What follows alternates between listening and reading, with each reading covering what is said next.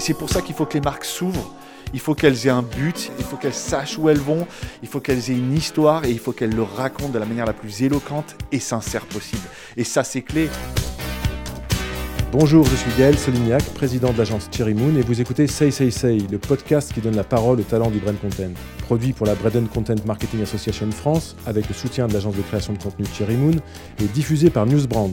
Say Say Say est une tribune ouverte à un genre qui a su dépasser toutes les limites. Un brand content plus que jamais au cœur des stratégies des annonceurs, avec une typologie d'enjeux et de formes si disparates qu'il ne nous faudra pas moins que les meilleurs experts du genre pour tenter d'y voir un peu plus clair au fil des épisodes de notre podcast. Pour notre premier numéro, Stéphane Garandet, Group Chief Digital Marketing Officer du groupe L'Oréal, s'est prêté au jeu de nos questions-réponses. Avec lui, de Canal dans les années 90-2000 en passant par Universal Music et le groupe L'Oréal aujourd'hui, c'est l'histoire de 25 années de révolution digitale que nous pourrions retracer. Bonjour Stéphane et merci de nous recevoir aujourd'hui au siège du groupe L'Oréal. Stéphane, y a-t-il un fil rouge évident dans ton parcours professionnel et quelle place y trouve le contenu? Pour moi, il y a un, fil rouge euh, évident. Ça fait 25 ans que je fais ce métier et souvent on dit qu'on a 4 ou 5 vies euh, différentes dans une carrière. Bah, moi, écoute, pour l'instant, c'est euh, très rectiligne et je reste dans la transformation digitale grand groupe. Ça a débuté il y a plus de 25 ans et ce que j'adore dans ce que je fais, c'est le fait que quand je regarde devant moi, j'ai un grand ciel bleu et que quand je regarde derrière moi, eh bien, j'ai un orage qui arrive. Et c'est toute l'histoire de ma vie, c'est que j'adore ces moments où, à la fois, c'est plein d'opportunités et c'est plein de menaces aussi qui peuvent se présenter. Et c'est à la fois ce que j'ai vécu chez Universal Music, où il y a eu une disruption incroyable euh, au niveau de la musique, comme tout le monde le sait. C'est ce que j'ai aussi vécu chez Canal+, à une époque euh, où, euh, je dirais, c'était la grande époque Jean-Marie Messier, où on a vécu des des choses fantastiques et des choses terribles aussi. Et aujourd'hui, de manière beaucoup plus positive, chez L'Oréal, où euh, je dirais qu'on a su anticiper un petit peu cette disruption en essayant tout de suite de se positionner sur les opportunités qui pouvaient se présenter à nous, ce qui fait que le groupe a su se réinventer avant même que la disruption soit là, contrairement à ce qu'on a pu vivre dans la musique. Mais j'adore ces moments où on est entre deux eaux, où on voit à la fois le ciel bleu et toutes les opportunités que le digital peut amener et toute la disruption qui peut être amené par le digital. Euh, et ça, c'est vraiment, c'est vraiment l'histoire de ma vie, ça. Dans, dans, les différents chapitres de cette histoire, est-ce que tu as des, anecdotes à nous raconter sur des projets liés au contenu euh, que tu as pu mener euh, dans ces différents univers et qui sont un peu édifiants pour, pour expliquer un peu les, différents temps de ton parcours versus l'évolution du digital Oui, oui, j'ai des milliers d'anecdotes à, partager avec toi.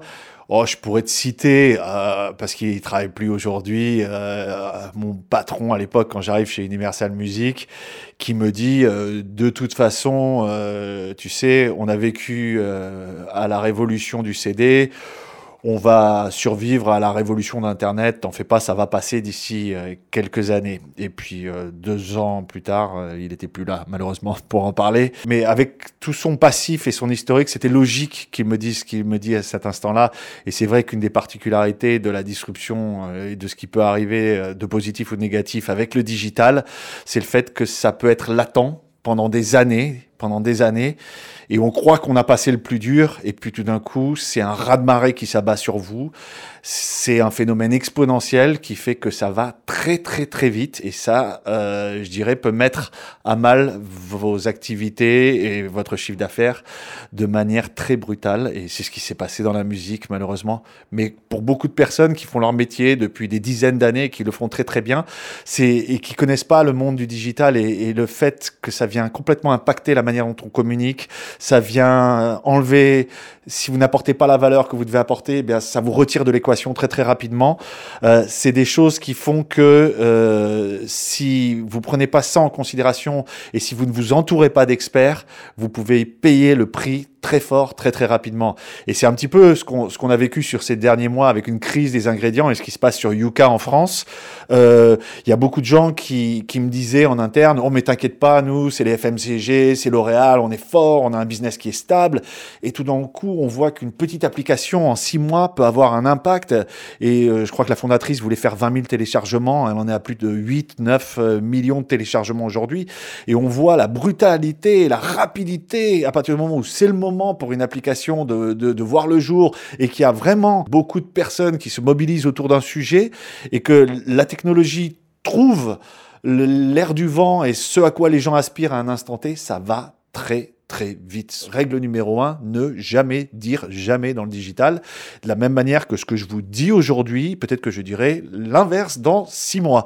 C'est la règle numéro un. Je commence toujours mes interventions en, en disant que ce qui est vrai à un instant T peut être totalement faux à six mois ou un an plus tard. C'est des choses avec lesquelles il faut vivre et c'est la beauté et c'est tout ce qui fait que la transformation digitale est quelque chose qui m'intéresse et qui me fait vivre passionnément au quotidien. Mais la révolution, en fait, c'est plus l'usage que, que, font les, audiences de l'évolution technologique existante, plus que des technologies elles-mêmes, semble-t-il. J'ai en tête des exemples que tu m'as cités off tout à l'heure, euh, sur les premiers live streams de foot sur, sur Canal au, début des années 2000. Euh, euh, des, des, choses que tu as pu aussi euh, développer avec Spotify quand tu étais chez Universal. Euh, j'ai l'impression que le, le raz-de-marée, c'est effectivement quand à un moment, un service, une histoire arrive au bon moment, au bon endroit, plus que le tuyau pour la, véhiculer, non? Oui, oui, tout à fait. Bah, on pourrait citer, bah, c'est sûr que YouTube aurait pas pu voir le jour en 98 et YouTube aurait pas pu voir le jour en 2015 parce que c'est le moment où euh, je dirais que le, le, prix de la bande passante baisse et que tout d'un coup le prix de la publicité croise le prix de cette bande passante et que tout d'un coup c'est possible. Mais tu sais, j'ai toujours moi quatre règles qui font qu'un projet ou une société euh, va être un franc succès. C'est un, il faut une bonne idée. Hein. Sans bonne idée, c'est la graine qui va ensuite pousser et si on n'a pas une bonne idée de départ, c'est quand même difficile de bien exécuter derrière. Le deuxième point, c'est justement l'exécution, qui fait qu'une bonne idée mal exécutée, ça n'arrive jamais à rien. La troisième chose, je dirais que c'est la communication. Hein. Facebook, ils sont, je crois, une quarantaine à lancer le même type de projet au moment où Zuckerberg voit le jour, et lui passe par les universités américaines, et c'est lui qui tire son épingle du jeu. Le produit était sans doute moins bon que certains de ses compétiteurs à l'époque, mais c'est lui qui a pris l'avantage sur tout le monde et qui fait qu'aujourd'hui, c'est un des plus grands groupes du monde. Et le quatrième point, c'est celui que tu, pré... que tu citais un petit peu, c'est il faut pas être trop tôt et il faut pas être trop tard. Moi, je suis un fan et un adepte, mais complet de, du fenêtrage. Quand on arrive au bon moment, il y a une alchimie qui prend et c'est le cas pour Yuka c'est tout le monde attend que les marques soient green, clean et cool, ou green, clean et efficace pour nos divisions sélectives. Et il y a une montée en puissance, et on parlera peut-être de brand purpose et de, brand content un petit peu plus tard, mais quand c'est le moment, c'est le moment. Et ça y va dans tous les cas de figure, même si l'application est pas au top de ce qu'elle peut faire, parce qu'il y a beaucoup de choses qui euh, sont à redire sur ce que fait Yuka euh, aujourd'hui. Il y a un besoin aujourd'hui. Je vois tout le monde en train de faire ses courses avec l'application. Ils faisaient leurs courses en 10 minutes, ils le font en 50 minutes aujourd'hui mais ils sont contents, ils vérifient quels ingrédients il y a dans les aliments qu'ils achètent au quotidien. Il y a beaucoup de choses qui font qu'aujourd'hui, euh, Yuka est pas optimal, mais ce qui est surtout intéressant à travers ça, c'est le regain euh, qu'ont les gens pour tout ce qui est ingrédients, tout ce qui est transparence, euh, et c'est ce qui fait qu'aujourd'hui, beaucoup de marques doivent se réinventer justement par rapport à, à, tous ces éléments-là, et il y a une quête d'authenticité, une quête de ce qu'on appelle, enfin, je vais utiliser un anglicisme, le brand purpose pour les marques est très très important. Aujourd'hui, les gens veulent des marques qui ont un historique, des marques qui, je dirais, ont quelque chose à dire et des marques qui savent où elles vont et qui s'engagent. Euh, et c'est vrai qu'il y a beaucoup de groupes aujourd'hui qui ont tendance à se focaliser sur le ROI, sur la conversion pure. Il faut pas que ça se fasse au, au détriment du branding de nos marques aujourd'hui. Et ça, c'est très important. Et c'est quelque chose sur lequel on passe beaucoup de temps et, et on met beaucoup d'efforts pour essayer vraiment avec les marques de travailler au quotidien pour que ça apparaisse et que ça n'apparaisse. Et, je dirais que le, brand purpose, c'est pas une tagline, c'est vraiment quelque chose qui se reflète dans les actions, dans le contenu, dans la pub, dans tout ce qu'on a à dire et dans tout ce qu'on fait, que ce soit en offline ou en online. Et c'est quelque chose, je dirais, qui fait que les marques de demain pourront exister et pourront être performantes, contredire. Mais je trouve qu'il y a aussi euh, beaucoup de marques qui, justement, ont, ont tendance à s'ériger, à ériger ça en tagline et à pas le suivre des faits, des actions derrière, ce qui est absolument pas le cas chez nous. Et, quand on voit l'importance que revêt l'éthique au sein de L'Oréal, et quand on voit les missions que les marques euh, se donnent au quotidien, euh, c'est quelque chose que les grands groupes savent très très bien faire, contrairement à des petites marques qui ont tendance à le décréter et à pas toujours, toujours, je parle pas pour tout le monde, hein, bien évidemment, à le suivre des faits. Tu me parlais aussi, euh, avant cette interview, de, des fake news qui inondent en fait les, réseaux sociaux, et c'est un peu un, phénomène de société et face à ça, effectivement, ce, besoin d'authenticité des, audiences, est-ce que ça ne va pas aussi euh, euh, changer la manière de, communiquer et, d'être effectivement plus sur une réalité euh, et non, pas que sur de la fiction et que effectivement les, les audiences vont attendre encore une fois de plus savoir ce qui se passe dans la cuisine, de plus savoir des, éléments sur les origines, sur la manière de, créer le produit euh, et, qu'on se reconcentre plus encore une fois sur du sur de l'informatif plus que sur du fictionné ou du, du waouh waouh pour le, pour le côté gratuit du genre. Oui, bah, tout à fait. Et c'est ce qui fait, c'est ce qui fait aussi que le pouvoir de la publicité a fortement évolué et est en baisse, euh, et que justement le brand content ainsi que l'influence et l'advocacy prennent tout leur sens à, à l'heure actuelle, à travers les contenus que les marques créent aujourd'hui. S'il n'y a pas cette authenticité et si on sent que c'est vraiment purement motivé par des motivations marketing, ça passe pas avec le consommateur final. C'est pour ça qu'il y a vraiment cette quête d'authenticité. C'est un parce qu'on est exposé à des centaines de milliers de messages publicitaires dans une année. C'est parce qu'on voit beaucoup de contenu qui est là pour servir un produit sur lequel on n'a pas totalement confiance. Et c'est pour ça qu'il faut que les marques s'ouvrent. Il faut qu'elles aient un but. Il faut qu'elles sachent où elles vont. Il faut qu'elles aient une histoire et il faut qu'elles le racontent de la manière la plus éloquente et sincère possible. Et ça, c'est clé. Et si elles le font, eh bien, justement, on retrouvera des advocates, je dirais des consommateurs qui aussi reprendront le flambeau et qui viendront défendre ces marques euh, parce qu'elles seront en résonance avec leurs audiences et avec leurs consommateurs. Aujourd'hui, l'influenceur euh, est, roi, mais on commence effectivement à, remettre un peu en question ce piédestal à l'ère où effectivement on passe le relais à des gens qui ont leur micro-audience euh, ou leur méga-audience, macro-audience sur les, réseaux sociaux et qui vont s'approprier votre image, vos produits euh, pour la diffuser sur leurs leur canaux, sur leur fil Instagram, etc. comment la marque peut, conserver euh, un, contrôle ou en tout cas être dans, une communication authentique si elle, donne le pouvoir à des micro-influenceurs de, diffuser cette image. Je pense pas qu'on leur donne le pouvoir. Je pense qu'ils ont le pouvoir, tout simplement. Et ils le prennent. Et la seule chose que nous, on peut faire, c'est un, euh, essayer de faire en sorte que tous nos contenus euh, owned, entre guillemets, donc les contenus qu'on produit nous-mêmes, le sont. Et c'est mettre à disposition ces contenus aux différents types d'audience, que ce soit les consommateurs ou que ce soit les gros influenceurs avec lesquels on travaille, et ne rien leur dicter. Si on veut que cette sincérité, que cette authenticité, cette confiance s'installe, c'est le seul moyen de le faire. Et moi, je déconseille à toutes les marques, qu'elles soient dans le groupe ou qu'elles soient en externe, d'essayer de contrôler le message des influenceurs ou d'essayer de transformer dans un schéma 100% payant l'influence et l'advocacy. Sinon, faites de la pub pour le faire. Et c'est ce qui fait qu'on a eu pour moi un double shift sur la manière dont la confiance est passée progressivement des marques dans les années 80. On remettait pas en cause ce que les marques disaient dans les années 80. Il n'y avait pas de souci. Hein. Vous vous réveillez le matin, il y avait un spot de Nutella qui vous disait que c'était fantastique pour la santé de vos enfants et personne ne vous disait à un instant ou à un autre que c'était pas le cas. Aujourd'hui, vous voyez exactement le raz-de-marée de commentaires négatifs qui est en train de s'abattre sur Facebook et sur Nutella, qui fait que si moi, pour moi, si dans les 24 mois, ils sortent pas un Nutella sans huile de palme et light, ils vont être dans une situation très délicate. Donc, donc, euh, justement, c'est pour ça qu'on s'est tourné vers l'influence au début des années 2010. Il faut, savoir que le terme influenceur, on a euh, Google, on a YouTube et Facebook qui arrivent au milieu des années 2000, et on se retrouve avec le mot influenceur qui est prononcé 6-7 ans plus tard. Donc, ça fait que 7-8 ans que l'influence a été prononcée pour la première fois.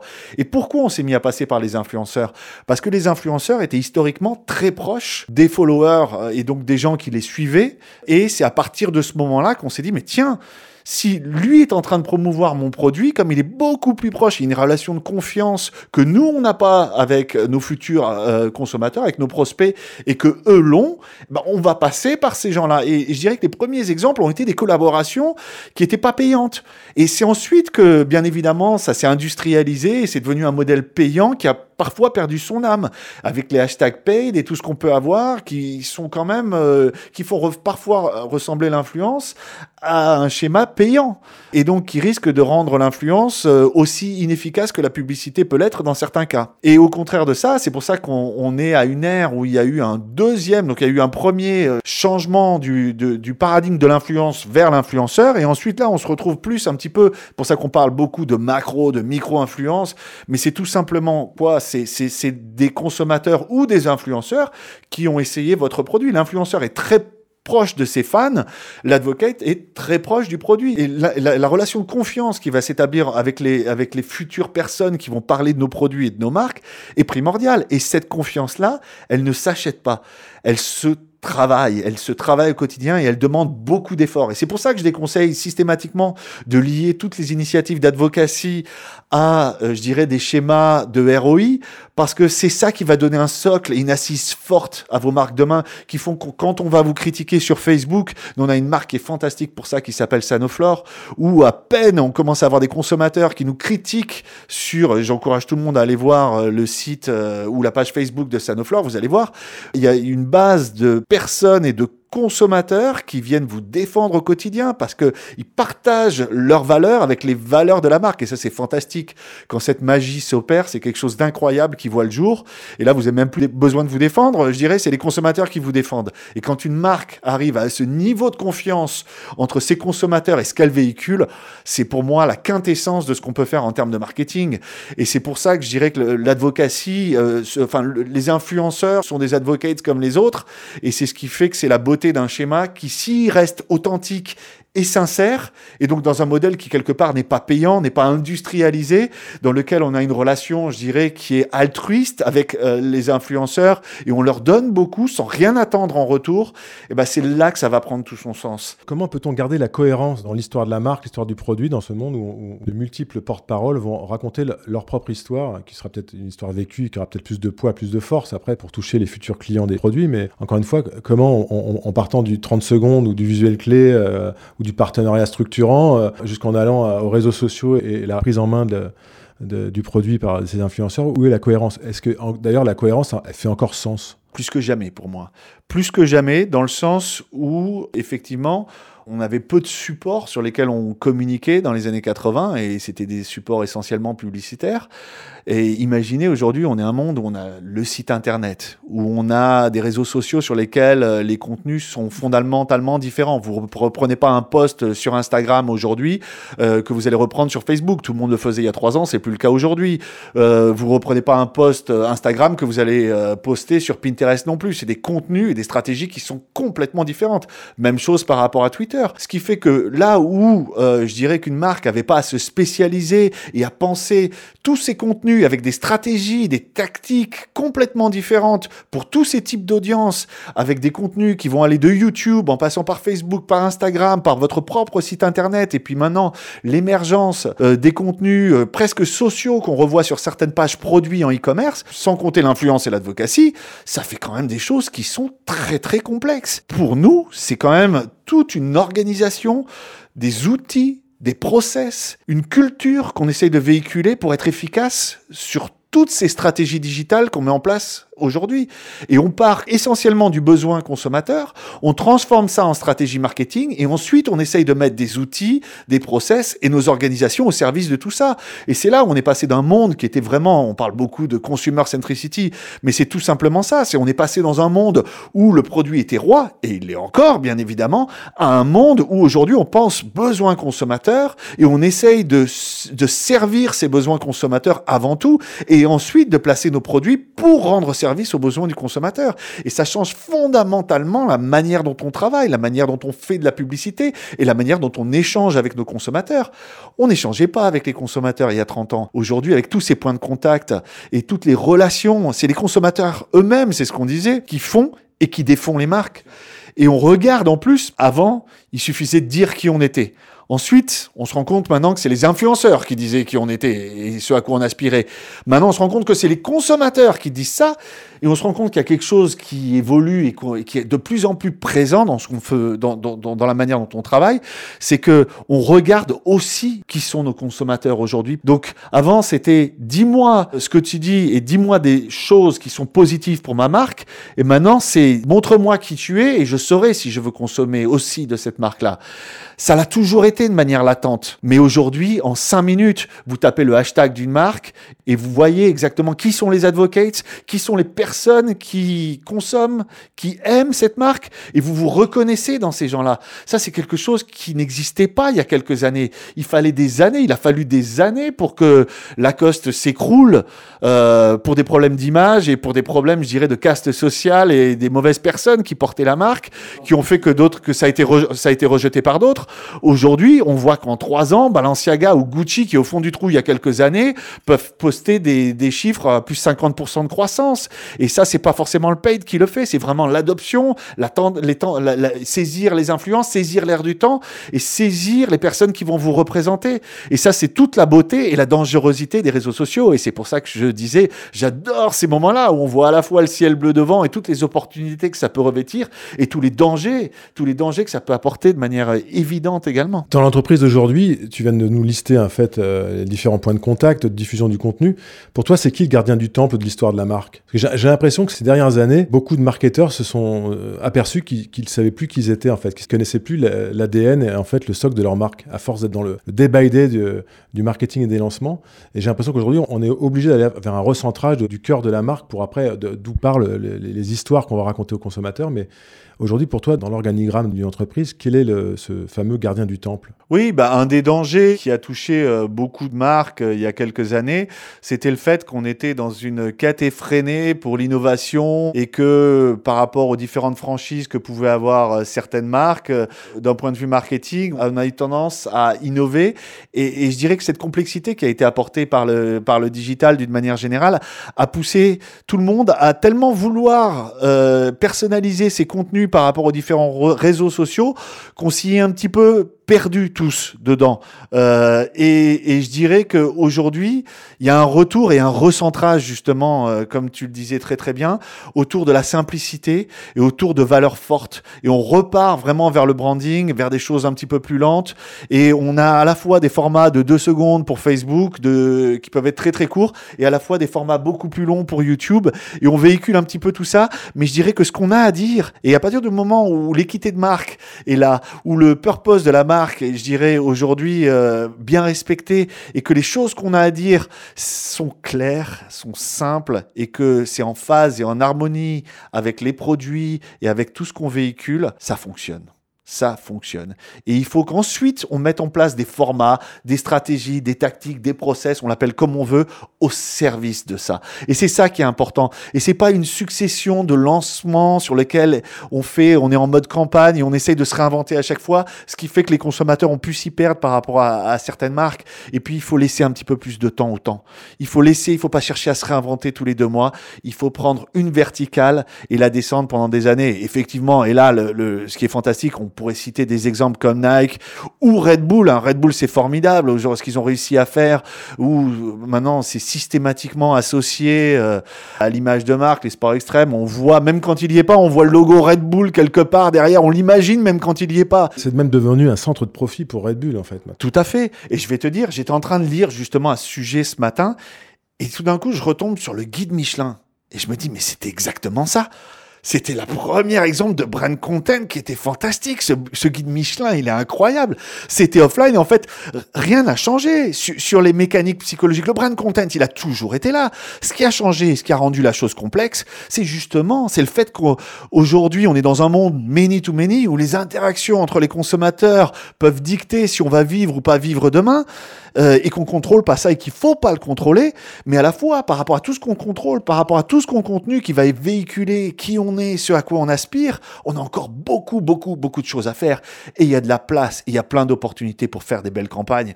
Je citais Nike, le dernier Dream Crazy est fantastique. Il véhicule tout ce que Nike est, tout ce à quoi Nike aspire sur l'égalité des sexes, sur la résilience, sur les dépassements de soi. Enfin, moi qui suis euh, sportif à mes heures perdues, j'ai rien à dire, c'est parfait, ça fonctionne. Et j'imagine que ça réveille, ça réveille en toutes les femmes tout d'un coup un sentiment, une énergie et positive de surcroît, ce qui est vraiment incroyable. Fantastique ce film. Moi, moi, ce film me laisse pantois. Franchement, c'est super. Et d'avoir un brand purpose, si Nike justement veut véhiculer et se positionne vraiment sur toutes ces valeurs-là, il faut aussi mettre en phase toutes ces actions en adéquation avec ce qu'on veut que la marque soit. Ce n'est pas que quelque chose qu'on véhicule. Et c'est pour ça que je dis toujours, le brand purpose, c'est pas une tagline. Le brand purpose, c'est toute la société et tout le groupe qui doit vivre ou toutes les marques qui doivent vivre vraiment par rapport à ce que l'on décrète être. Et c'est vrai que si jamais on a des actions qui sont pas en adéquation avec justement ce à quoi on aspire et ce à quoi on prétend être, et ben tout de suite ça va se voir dans le monde actuel. Parce que comme on le disait à l'ère des fake news et on en vit nous chez L'Oréal au quotidien sur le testing sur les animaux sur ce genre de choses on a à les combattre au quotidien parce qu'on peut tout dire à un instant T. Et moi j'ai même eu à vivre à titre personnel hein, plusieurs crises dont des crises de, de contenu de slides qui portent mon nom sur lesquels je retrouve la slide en ligne sur internet et je dis mais j'ai rien à voir et j'appelle tout le monde et je dis cette slide n'est pas de moi. Elle n'a rien à voir je n'ai jamais prononcé ces paroles je ne mettrai pas ma photo là-dessus et les gens vous disent, oui, mais je fais de l'audience et je fais du buzz avec. Et je dis, on est quand même à une époque incroyablement dangereuse, incroyablement dangereuse. Et j'ai de la chance que ce soit qu'une slide comme ça. Il y a des gens dont les carrières ont été détruites à partir de la fake news. Et c'est un monde dans lequel il faut vivre. Et c'est pour ça que dans un monde à l'ère de la fake news, sur lequel tout le monde peut dire tout et son contraire, il y a un besoin, il y a un regain de transparence. Et c'est pour ça que nos marques doivent être exemplaires. Et pas dans ce qu'ils disent, mais aussi dans ce qu'ils font c'est clé. On passe du storytelling à l'authentique telling alors. C'est peut-être un, carrément un changement de paradigme euh, où on va devoir faire évoluer la manière de développer les campagnes. C'est que comme tout le monde l'a bien compris qu'il y avait ce besoin-là, il y en a qui l'ont érigé en principe marketing quelque part. Et donc, euh, trouvez-moi une marque qui d'ici 2-3 ans n'a pas de brand purpose, tout le monde va l'avoir. Et donc, vous allez avoir le boucher charcutier au coin de la rue qui va vous dire qu'il change le monde. Ce qui est, pas faux. Mais euh, je dirais qu'on s'érige en grands principes et vous allez voir des grands flairs, les grandes paroles qui vont aussi devenir à un moment ou à un autre problématique pour tout le monde. Et c'est pour ça que je le disait, ça ne se décrète pas. C'est quelque chose qu'il faut penser et mettre au cœur de son organisation pour qu'il y ait une éthique au sein des employés, pour que ça se ressente au niveau des activités marketing, pour que ça se ressente au niveau du supply, pour que ça se ressente au niveau de la communication, de la finance, à tout, tout, tout, tous les niveaux. Et c'est la clé. C'est la clé pour que ça soit quelque chose de durable et qui s'inscrive dans le temps et dans la continuité de tout ce qu'on a à dire. On va revenir sur les choses un peu plus légères. Euh, quel serait pour toi l'exemple le plus édifiant dans l'entertainment, que ce soit dans la musique, dans, dans, le cinéma, dans le sport, dans la culture, dans la mode un exemple de storytelling qui puisse inspirer aujourd'hui un marketeur. Oh bah écoute, je pourrais t'en trouver dans tous les domaines, mais je regardais euh, ce week-end euh, le, documentaire sur Lady Gaga, dont j'ai vu un petit peu toute la montée en puissance au sein d'Universal à la fin des années 2000, et justement le fait qu'elle se maquille plus, cette quête, c'est où elle est authentique, sincère, je trouve que c'est une histoire incroyable, où à la fois elle est montée, elle est descendue, c'est un film à la Scorsese, où elle a vécu tout et son contraire, on sent un mal-être, où elle se vive, où elle se livre telle qu'elle est dans ce documentaire.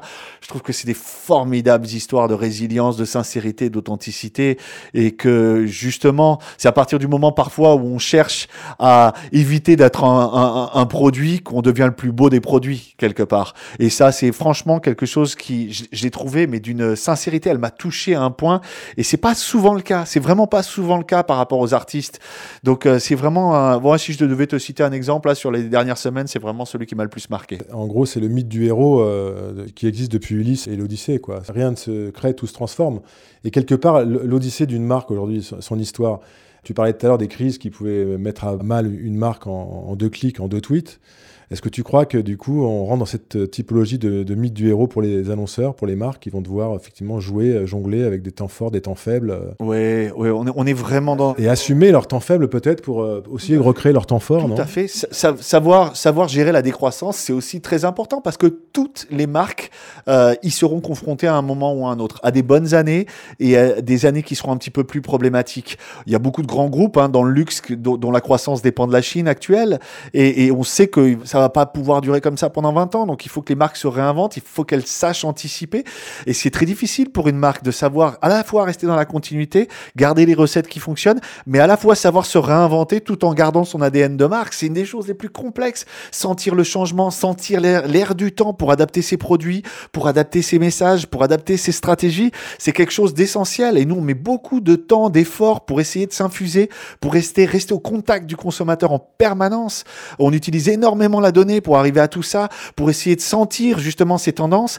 Mais comme on le disait tout à l'heure, c'est ce qui fait aussi que les marques aujourd'hui, il y, a ce retour vers la simplicité, vers la sincérité. Et c'est vrai que c'est peut-être le fil rouge de notre interview d'aujourd'hui, mais, mais, mais c'est vrai que c'est primordial pour les marques, si elles veulent durer, d'avoir vraiment, je dirais, on veut plus du marketing des années 80 où on sait plus faire la part du vrai et du faux. Et c'est vrai qu'avec tout ce qui est dit sur les réseaux sociaux, eux aussi vont devoir faire vraiment de gros, gros, gros efforts pour qu'on arrête de pouvoir tout dire et pouvoir tout poster sur les marques et sur tout le monde d'une manière permanente et, et que au sein de tout ça, les marques sachent exactement ce qu'elles ont à dire, ce qu'elles véhiculent. Et effectivement, il va falloir gérer des moments qui vont être très agréables et des moments un peu comme nos vies à nous, quelque part. Il faut qu'on sache et qu'il faut qu'on ait cette flexibilité pour pouvoir vivre des moments qui sont positifs qui sont incroyables, de croissance fantastique, comme c'est le cas pour L'Oréal cette année, et des moments où on sait être résilient dans la difficulté, où on sait aussi euh, gérer les situations délicates, et on continue à embarquer tout le monde, on garde un niveau de motivation maximal lorsqu'on aura des années un petit peu plus difficiles. Un exemple actuel qui est assez inspirant, je pense, c'est Netflix. Netflix, c'est le mix de la data, de l'hyperconnaissance du consommateur, de, ses attentes, et en face de ça, de la production de contenu premium qui donne le tempo de, l'entertainment aujourd'hui. C'est-à-dire qu'il y a des fantastiques séries, des fantastiques documentaires, il y a même des longs métrages. Le prochain Scorsese sera sur Netflix. Donc c'est un peu le, meilleur des mondes, le math and magic, comme on dit, euh, de, le mix de la data et de l'hypercréativité euh, qui, va, qui va trouver ses publics sans être fade, sans être tiède. Qu'est-ce que ça t'inspire, toi, ce succès Netflix? Comment on peut euh, aujourd'hui dans le marketing, les marques euh, s'approprier un peu de trois enseignements du succès Netflix? Bah, Il y a deux choses. C'est un, la beauté de Netflix, et pour avoir vécu euh, les années Messier chez Vivendi à l'époque, le rêve de Messier est aujourd'hui plus valide que jamais. Et je pense qu'il a surtout cherché à le faire peut-être un petit peu trop tôt. Donc quand on parlait de fenêtrage, je pense que c'était pas du tout, du tout ce qu'il voulait faire qui n'avait pas de sens. Hein. C'était vraiment euh, armer euh, et avoir le consommateur d'un côté, les tuyaux, et le contenu de l'autre. On a mis des années. Moi, j'ai vécu Orange qui s'attaquait au droit du foot quand j'étais chez Canal+. On a vécu un petit peu tout le monde tenter de, relier le consommateur au contenu. Et aujourd'hui, Netflix, c'est franchement la première plateforme qui arrive vraiment à bridger les deux et à la fois à créer du contenu de qualité et à la fois euh, être disponible pour des millions de consommateurs. Et effectivement, la donnée a joué un très très très grand rôle dans tout ça parce que on les suit beaucoup. Et moi, qui suis fan d'algorithmes de recommandation, parce que je pense que vraiment c'est le futur. Et je pense que la recommandation, lorsqu'elle est bien faite, elle préempte la recherche et que demain, vous n'aurez même plus un champ dans Google, euh, vous vous connecterez sur Google il vous poussera directement ce que vous aviez en tête euh, euh, si vous ne l'avez pas exprimé au niveau de la voix. et derrière, ce qui fait la beauté de Netflix, c'est le fait qu'ils se sont tout de suite intéressés aux algorithmes et à la recommandation et qu'ils se sont dit, tiens, tiens, s'il y a quelque chose qui intéresse et si on essaye avec le machine learning de regarder les schémas qui sont en train de se mettre en place entre la consommation de tel type de consommateur et tel autre type de consommateur et qu'est-ce qui fonctionne par rapport à quoi. je me rappelle, ils avaient fait un, à l'époque, hein, il y a peu de gens qui s'en rappellent, mais c'était, je crois, au milieu des années 2000, euh, 2008, quelque chose comme ça. Ils avaient lancé un concours en donnant un million de dollars à qui les aiderait à trouver leur algorithme de recommandation. C'était visionnaire à l'époque. Hein. Euh, c'était fantastique d'avoir déjà anticipé et savoir que ça serait au cœur de la bataille euh, quelques années plus tard. Netflix a su et sait se réinventer et sait anticiper sur ce, qu'on les tendances, ce que sont les tendances de demain euh, derrière. Et puis après, comme on le disait, c'est le fait qu'ils soient partis vraiment dans la production de contenu et qu'ils se sont pas contentés d'un business model, euh, oui, avec une qualité technique irréprochable. Je rappelle que moi, en me connectant encore euh, sur ou sur ma Freebox ou sur ma box Orange, j'ai une fois sur deux un message d'erreur. Enfin, une fois sur deux, je suis un petit peu difficile avec eux, je suis dur, mais ça arrive fréquemment. Sur Netflix, j'ai jamais de plantage. Ça marche de manière fantastique, ça charge en un, instant T, ça me pousse ce que j'ai envie de pousser. Quand c'est mes enfants qui regardent la, la, la télévision, ça vient pas moi me pourrir, excusez passez-moi le terme, mon algorithme de série que je regarde, c'est quand même un modèle du genre. Et c'est à Tawad, hein, c'est partout, tout le temps, euh, sur n'importe quel device. Il y a une continuité. On commence sur le téléphone, on finit sur la télé, on se remet sur une tablette, voilà. Et ils pensent avant même, et on veut faire sauter le générique parce qu'on est en train de voir une série en 24 épisodes, on le fait. C'est être consumer centrique. Et vous, annonceur, dans, cet univers de contenu-là, euh, premium, de grande qualité, euh, où, est où, est votre place? Est-ce que vous avez aussi euh, besoin de vous réinventer sur la manière de faire passer vos messages? À ces termes, on peut, comme tu disais, zapper le, générique euh, des, séries euh, sur son Netflix. C'est ce qu'on cherche à faire au quotidien. Et je peux vous garantir que si vous regardiez la manière dont on travaillait, les contenus qu'on crée il y a une dizaine d'années, et le fait que justement aujourd'hui, et c'est ce qui fait la force des grands groupes, c'est qu'on a tous ces profils qui sont nécessaires pour comprendre à la fois euh, une disparité entre les, les disparités entre les différents réseaux sociaux, la différence entre un Pinterest, et je peux te garantir, on en discutait tout à l'heure justement, que Pinterest est vraiment une plateforme à part, qui se travaille avec du contenu à part, où les contenus restent longtemps, donc ce qu'on appelle des evergreens, encore une fois pour utiliser un anglicisme, qui fait qu'on va pas du tout, on va raconter des histoires de la même manière que la manière dont on va les raconter sur Instagram. Et c'est vrai qu'il faut qu'on adapte nos contenus, nos messages, et cette quête d'authenticité, elle se fait, comme on le disait, à tous les niveaux, mais elle se traduit dans le contenu, dans nos publicités, dans le ciblage, dans l'usage de la donnée pour mieux cibler, pour apporter le bon message à la bonne personne au bon moment. Tout le monde le dit, mais c'est aujourd'hui une réalité. Et c'est ça qui est fantastique. Et c'est là qui, c'est ça qui me fait voir que c'est des opportunités incroyables. Et pour un groupe comme L'Oréal, quand je vois les bons quantiques qu'on a pu faire dans la gestion de la donnée, dans nos stratégies marketing, dans la gestion de la compréhension utilisateur, et que on est sur le sujet avec la santé qui passionne le plus, enfin je dirais le monde, qui aujourd'hui n'est pas intéressé par son image Qui ne veut pas vivre plus vieux euh, et en meilleure santé tout le monde. Je dirais que la santé va devenir une religion d'ici une dizaine d'années. Et celui qui me dit que l'image importera moins dans dix ans et qu'il va y avoir un tendance, une tendance profonde de tout le monde à ne pas se soucier de l'image qu'ils auront quand ils seront en entretien pour leur prochain boulot, j'en doute. Aujourd'hui, quand on voit l'essor d'Instagram et tous les logiciels de retouche de photos, je me dis qu'on est qu'au début d'une longue série. Et, et en plus, la beauté, c'est quelque chose qui met en valeur, qui permet d'avoir confiance en soi. Donc c'est que des valeurs positives pour L'Oréal et c'est un sujet d'avenir. La beauté, mais aussi la bonté, non? Oui, eh ben, c'est exactement, mais c'est la bonté qui, justement, plus de notre côté, on donne et on aide, et on aide certaines femmes à se réinventer. Je peux te garantir que si tu regardes des, produits comme Dermablend, des produits comme des marques comme La Roche-Posay qui changent la vie euh, des gens, des patients qui peuvent avoir le cancer, ou des enfants qui ne dorment pas la nuit parce qu'ils ont des crises d'eczéma, ou des gens qui ont des acnés sévères, eh bien oui, tout à fait, c'est dans la bonté, dans la générosité. Et dans la générosité, comme on le disait tout à l'heure, sans attendre quelque chose en retour. Et ça, c'est quelque chose que nos marques ont compris très tôt et qu'on met en application tous les jours. C'est on donne, on donne sans rien attendre, parce que c'est ça qui fait que je pense que les marques de demain se trouveront et auront des messages qui seront cohérents avec leurs actions. On était un peu sur les brefs de comptoir avec les réseaux sociaux et les influenceurs. Là, on, finit sur euh, presque des déclarations d'amour des marques aux, aux audiences. Oui, c'est très aspirationnel, ces envolées lyriques de fin d'entretien. Oui, tout à fait. Avant de finir, une question rapide quel conseil tu donnerais aujourd'hui à un jeune, euh, une jeune qui démarre dans le métier euh, sur, sur, quel créneau se positionner Comment se positionner sur ce métier en, quelques mots? Je dirais que quand on, on a la magie dans les yeux, on croit que tout est possible quand on commence à travailler. Et je dirais que de par l'influence et toutes les interactions qu'on a au quotidien et le cadre que ça peut donner, et là je parle de mes 25 euh, dernières années professionnelles, on a tendance à oublier tous ces rêves et à se mettre dans un format où on délivre au quotidien ce qu'on a à délivrer et on y perd parfois la passion. Et moi, ce qui fait que je dirais que aujourd'hui, je, reste à mon avis efficace dans ce que je fais, c'est que j'essaye de réinsuffler cette passion au quotidien et c'est un travail. Et c'est un travail sur moi-même pour rester passionné et pour vouloir changer le monde. Et même si j'y arrive pas, le fait que je crois profondément que je peux le faire, et eh ben, je pense que ça me pousse à être meilleur tous les jours et ça me pousse à prendre un plaisir extrême dans ce que je fais au quotidien. Et ça, c'est la plus grande des choses que je peux souhaiter à quelqu'un qui se lance dans sa vie professionnelle. C'est que 25 ans après, si cette personne se dit encore en allant travailler qu'elle est fière, qu'elle est heureuse d'aller bosser et qu'elle y va avec le sourire, je pense que c'est la chose la plus importante qu'on puisse souhaiter à quelqu'un aujourd'hui. Bravo. C'est vrai que la passion, moi, c'est le conseil que je donne à mes enfants tous les matins. Ayez la passion chevillée au cœur et au corps. Le mot de la fin, ça, ça, ça, c'est bientôt fini. Stéphane, si tu avais euh, juste une phrase ou deux à, nous donner à cadeau de, départ. Ah, bah moi, c'est la phrase que j'ai postée sur euh, ma porte. Euh, c'est Ne t'occupe pas de la marque du vélo pédale. Il y a un temps pour la réflexion et il y a un temps pour l'action. Grand merci Stéphane pour l'éclairage que tu nous as apporté aujourd'hui sur le Brand Content. Vous écoutiez Say Say Say, produit pour le Brand Content Marketing Association France, avec le soutien de l'agence de création de contenu Cherry Moon et de la newsletter Newsbrand le newsletter du Brand Content que je remercie au passage. Rendez-vous le mois prochain pour un nouvel épisode. Merci. Merci beaucoup. Au revoir.